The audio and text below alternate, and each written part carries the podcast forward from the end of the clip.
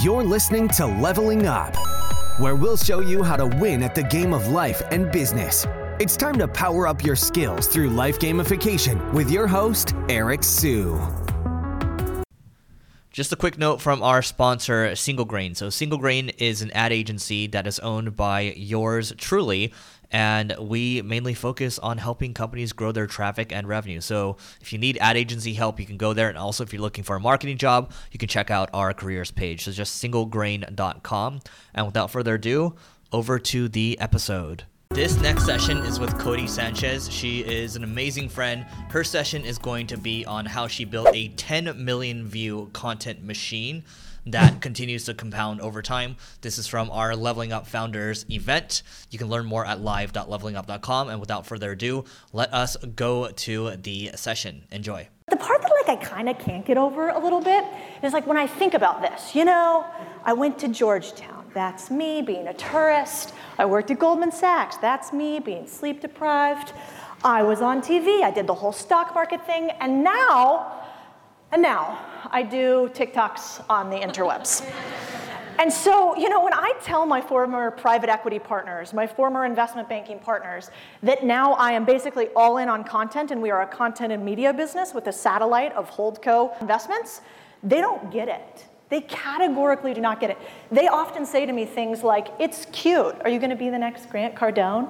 You know, and at that point, I'm like, Motherfucker, he's got a nice plane. Like, I'm okay with it. I'm not there yet. But I guess the point that I'm going to make to you guys today is that I don't think that those of us who are focusing on content first have lost our fucking minds. I think, in fact, there is something happening here that lots of people who are super tactical, data driven, and numerical are completely missing the boat on.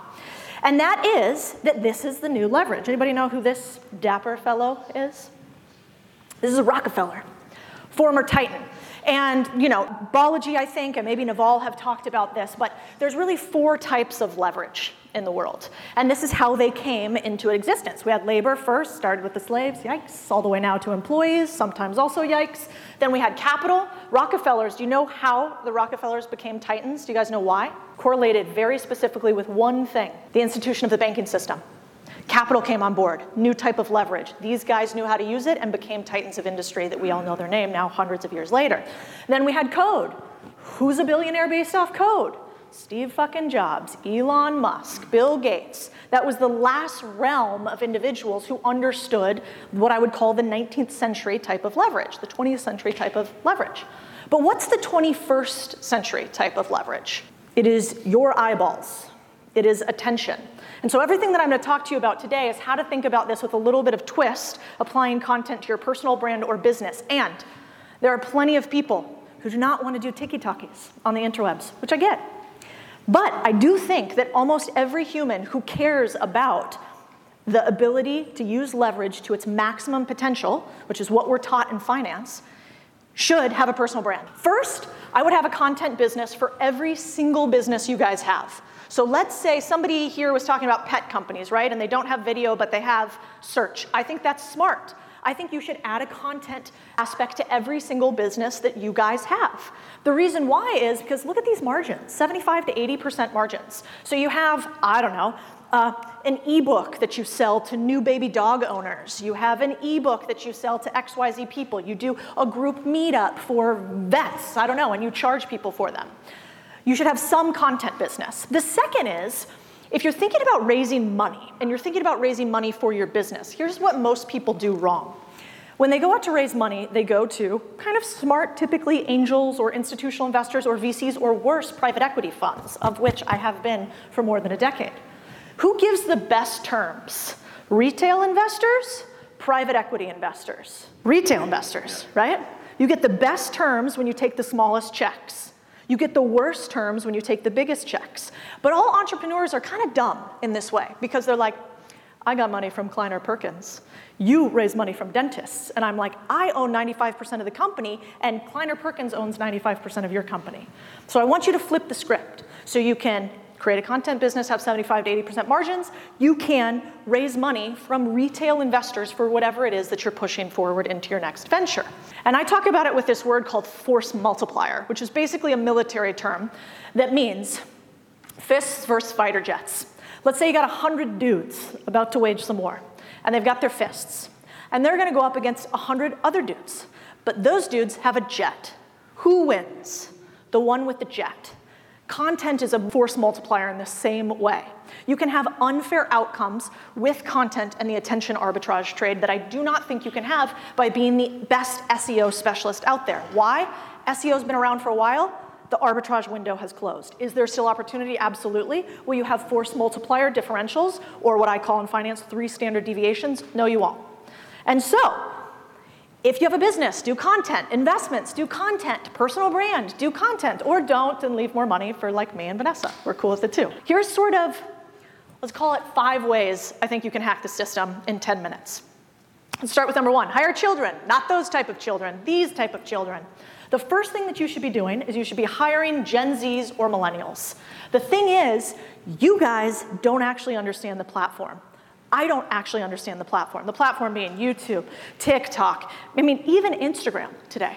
The algorithm has changed. The most important thing that you can do up front is hire people who are native to this. They actually don't speak any other language except the language of TikToks. When they hear a song, they say, that's a TikTok song. It's a completely different mind flip. So, first would be hire children. Number two, the hiring pyramid. So, in any business, you have four steps that happen. First, you start a business, you're the generalist, you do everything. Second step, you hire another generalist or a few other generalists, and they do many things. Then you start to hire specialists, and then finally, and those specialists starts to replace the generalists, and then finally, specialists run everything. This is an awesome framework for everything except content. It's wrong. I didn't realize this in the beginning. I spent a fuck ton of money and didn't make a lot of progress in the beginning because I did what most of us business people do. You hire the top person that you can when, you know, I had some money, I had an ability to hire quickly, and I hired a content director. And I said, content director, make Instagram, Twitter, TikTok, and whatever sing. And what do you think happened? They're in charge of all these platforms, none of them do well. What actually worked? Here's basically how we run it now. You have specialists for every single platform you're on. You got an Instagram person, you got a Twitter person, you got a LinkedIn person. They have graphic designers that support them. You've got a writer and a researcher for those specific platforms. You got a TikTok person, you got a bunch of video editors, you got a YouTube person, you got a video editor, thumbnail designer, YouTube consultant. This one is cool. I love stealing other people's 10,000 hours. Why would I want to have to fail for 10,000 hours when I can just take theirs? But each platform is different. If you talk on YouTube like you do on TikTok, you're not gonna work. So on TikTok, it's your shitty little teenage cousin, and the comments are gonna be filled with a bunch of gnarly stuff, and their attention span goes like this. And if you haven't caught them in the first two seconds, nothing else matters. YouTube, you can actually build some engagement with your audience over the long term. And when I say you, I mean you, your brand, you, your business, you, your portfolio of businesses. I think every company these days should be a media company instead of a product or you know, individual company. All right, this is a lot, but you could just take a screenshot. If you want like a, how would I do this in 30 seconds, but this speech is only 10 minutes, here's what I'd do. Facebook, I wouldn't do a thing except ads and maybe Facebook groups. Instagram, here's the breakdown on how I do it. This is just basically our posting schedule. TikTok, breakdown, Reels, I mean, IG, Reels, breakdown, and Twitter breakdown. Now, the only thing I'll talk to you about is I think about it all like a funnel. So at the very top of the funnel is TikTok. TikTok is a terrible place for conversion, typically. TikTok is a really bad place to leave your audience because it's the only platform I've seen where the algorithm actually makes no sense whatsoever on a consistent basis. And we have, like Eric said, 26, maybe now 27 companies that use these social media platforms in different ways. So it's not just my, my company now. So, so top of the funnel, TikTok. Then you want to transition them to somewhere else. Typically, Instagram, you can use Instagram to close. It's short enough where the TikTokers can have the IG attention spans. Then you move down from IG and TikTok to YouTube, where you can actually build a relationship and do a lot more converting. And then from there, you move down to things like you know, your email list or actually conversions to your product. Twitter, to me, is a place for founders. Twitter is an incredible place to get investments, to get to do deals, to hire. I mean, I have hired probably my last 15 or 20 hires. I don't touch LinkedIn. I don't touch LinkedIn with a 10 foot pole because have you guys been in your LinkedIn DMs lately? Is anybody excited about opening LinkedIn DMs? It's full of trash. But you go to your Twitter DMs and you build up a personal brand as a Twitter CEO, and you can start reaching out to people who actually get marketing in the 21st century. I only use Twitter. The last thing I'll say here is that it works for everything. So people will say, well, it doesn't work for me, I'm a private equity company. I'll be like, motherfucker, it works for laundromats. Who thought that you'd care about laundromats on TikTok? This guy has, what is it, 3.4 million followers for his laundromats. And do you know how he makes money off of this? Not selling info products, the guy is looking for more deals. He just buys a ton of laundromats, then he buys car washes, and people send him stuff as owner of those. So it works for laundromats. It works for sponges. Scrub Daddy, 2.2 million. Mr. Car Wash. This company is one I'd love to get my mitts on, but now it's a multi, multi billion dollar company. It's the largest car wash company in the world, and they actually went public. And if I was the owner of a company like Mr. Car Wash, I think they're leaving a huge opportunity sitting there. That's probably because they're run by private equity. But basically, think about this Scrub Daddy does tens of millions of dollars in sales, basically largely organically through things like their video platform, and they've been around a long time, so they do have a lot of SEO. Why wouldn't you add that to a car wash business? Why wouldn't you use your, your virality to add some sort of additional product? Why wouldn't you take your car wash business and create viral things about it with geolocation so that you could actually target more people to be subscribers to your new subscription offering that you're gonna have for your car wash? If it works for brick and mortar laundromats and car washes, I'm pretty sure it could work for just about anything else. I think these guys have one of the best examples of it. There's this whole trend online called ASMR. Are you guys familiar with that? So now, this company is brilliant, I think, but awful at logistics. I tried to buy these guys and she told me to pound sand. But they do tens of millions of views and they run out of product every single week. Can you imagine? They've run out of product every single week for a year. Could you imagine what you could do if you were any good at all with logistics with a company like this? Incredible.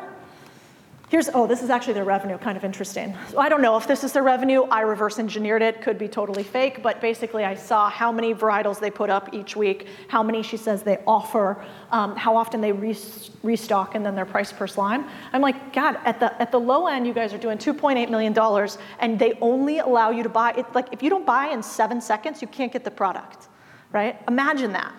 I wanna kind of end here, which is, what is this?